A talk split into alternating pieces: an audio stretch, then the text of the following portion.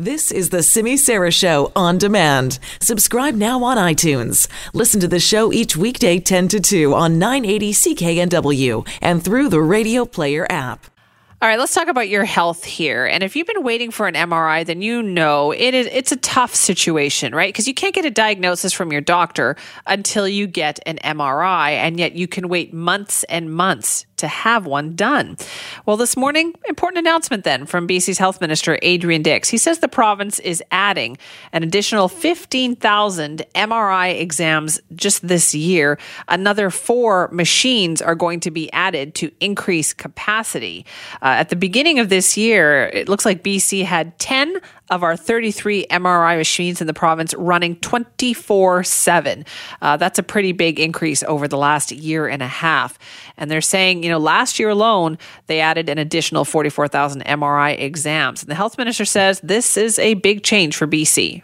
It is, and I want to say this, an extraordinary achievement for the public healthcare system in British Columbia to do this in one year, to be amongst the worst provinces and to moved significantly up in comparison to other provinces, but mostly providing services for people who are waiting for care and we're not getting it, or we're being forced to pay for care when we have a public healthcare system that should have been providing it. Now, that point is really important. There's a lot of people out there who've paid privately to get their MRI just so they can get a diagnosis. So, how significant is this? We wanted to talk more about this now with the help of our good friend Keith Baldry, Global BC's Legislative Bureau Chief. Hi, Keith. Hey, Simi. Uh, Adrian Dix sounded very pleased about this. Oh, uh, yes, he is, and he has been pleased for some time. He has uh, been uh, spending money as a health minister, unlike we've ever seen, really, in the past. His ministry spending got an increase in, from year to year of more than a billion dollars, which is a staggering amount of money. Uh, I remember a, year, a few years ago when the health ministry budget went up a half a billion. That was impressive, uh, and an indication of just how much costs were escalating. Now it's going up over a billion dollars, but it's not unlike the past. It's not necessarily to keep pace with the status quo. Dix has been been very active on two fronts. One is the MRI um, uh, procedures had really ramped up under his watch. He's made a strategic effort to really put money into that area, knowing that it, it, it matches the demographic need increasingly as people age, uh, as our the baby boomer generation uh, ages and needs those types of procedures for for uh, lifestyle, if not anything else.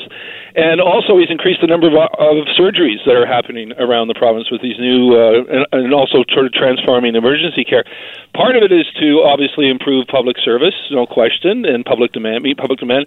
But part of it is also not so subtle war on private clinics. As you mentioned, a number yeah. of people pay for MRIs because they're forced to go to a private clinic because the health, uh, public health side takes too long. So, uh, Dix, by um, and I just asked him this in the hallway, as a matter of fact, a few moments ago. What impact does this have on uh, on private clinics? He says, "I don't know, but presumably it's not going to have a good impact on them because we're we're taking their market from them."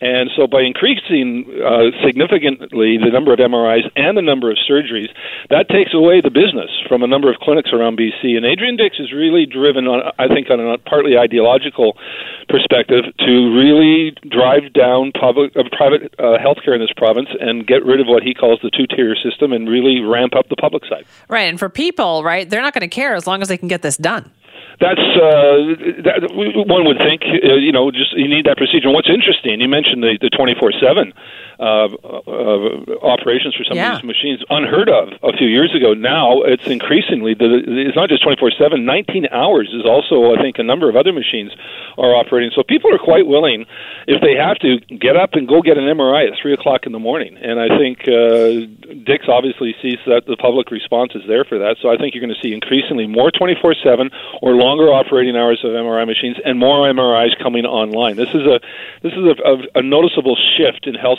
care spending strategy than what we saw from the previous government. I noticed it with the numbers that they presented this morning as well. It showed that has BC not been keeping up with other provinces in terms of the number of MRIs administered? Well, uh, the, yes, uh, we haven't been, and I think one of the Dix's take on this is that the previous government saw the private sec- private clinics as sort of a, an outlet to relieve f- fiscal pressure on the government spending. So uh, by not funding MRIs or, or investing as much in MRIs, knowing the private side would do that, and that would take pressure off the public side. But this is clearly a different approach, both uh, strategically and philosophically. Is that no, we will spend the public money on the public side to uh, meet the, the public demand for this service and not require people to go to the private side. Again, it's it's part of I think a broader strategy to really sort of drive down the role private uh, healthcare plays in BC. Are they targeting particular health authorities, and like how soon is this going to take effect? Well, my understanding is the dollars generally uh, follow the population. So uh, Fraser Health, for example, is getting is buying about, about, two more last year, and I think they're getting another one as well.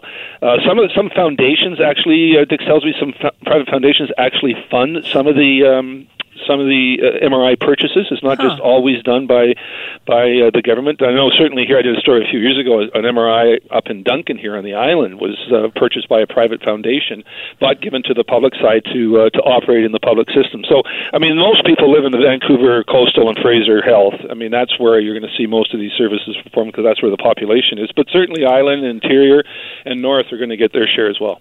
I remember always hearing Keith that the health ministry was so huge that you know that responsibility, that portfolio is so big that you really couldn't make it turn very well, right? Because it's such a huge ship to make it turn in another direction, and yet it seems to be doing that. I think the case can be made that yeah, there are things being done differently, and partly because there is more money. I mean, more than a billion dollars is a staggering amount of money uh, from year to year, and again, that exceeds the status quo. And you're right, steering that ship was very difficult because a lot of it wasn't really new things going on. It was simply the the status quo, trying to keep pace with a with the, the public service demand. Now, by increasing MRIs and surgeries, uh, that is steering the ship in a different direction. It's exceeding the service output, I think, uh, that was there a few years ago. It's not just simply meeting the status quo, it's going beyond that. It takes dollars to do that, no question, and that's reflected in the budget, which, again, when I saw that budget in uh, February, I, I, my jaw dropped that because I'm always tracking healthcare spending. Yeah. And when you see a $1.1 billion lift from year to year, you know there's going to be more things happening in the healthcare system than had happened the year before. It wasn't just keeping pace with inflation. And you mentioned the private healthcare situation as well. Like, isn't there still that lawsuit going on? Yes, there's the the, the Brian Day lawsuit. There's also Dix is sort of. Uh, st- stood down for now his own little war on clinics, we'll see if that's where that goes in the months ahead. But uh, that fight is not over, and particularly with this government. Uh, this government, the NDP, has made it made it clear they don't they don't intend to turn a blind eye to the role private clinics and private healthcare plays in BC. They very much want to turn this uh, all the way back to the public side. Keeping in mind, private clinics do perform surgeries on behalf of the public side, yes. which is like uh, workers' compensation claims, for example. And sometimes private clinics are contracted out by uh, pro- uh, public health authorities because they just simply don't have the space themselves. But uh, beyond that, I think the NDP government wants to uh, really drive down the role private sector uh, healthcare plays in BC. And I think right now, there obviously there's some evidence that uh, they're succeeding at least to some point. All right, we'll see. Well, thank you so much for your time, Keith. Anytime to me. That is Keith Baldry, our Global BC Legislative Bureau Chief, talking about MRIs.